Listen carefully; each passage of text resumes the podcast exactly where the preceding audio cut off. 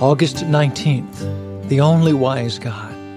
All glory to the only wise God through Jesus Christ forever. Amen. Romans chapter 16, verse 27. In Romans, it appears that Paul, with his wit, wisdom, and philosophical debating abilities, decided to both exalt the Lord in his divine supremacy while simultaneously labeling all false and self proclaimed deities as foolish and buffoonish. For there is only one wise God, which infers that all others are not. Indeed, there is but one Creator, one eternally reigning King, and only one wise God. Indeed, all other powerless fabrications formed by the imaginations of deceived men and women do not, in reality, exist.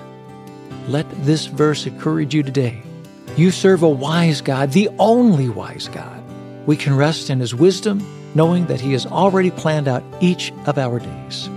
And He has also planned to provide us with exactly what we need to accomplish His will, defeat temptation, serve others, and worship Him fully.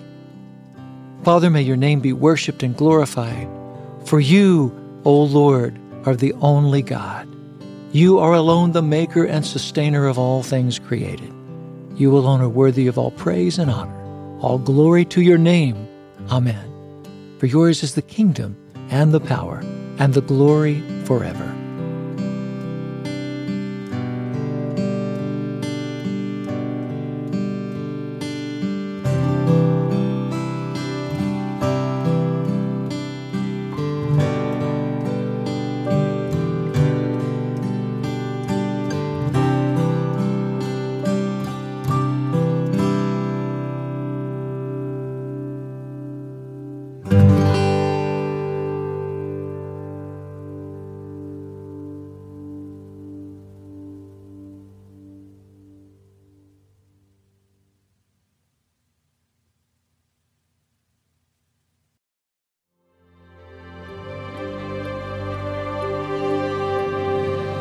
Thanks for joining me in today's devotional and a special time with the Lord.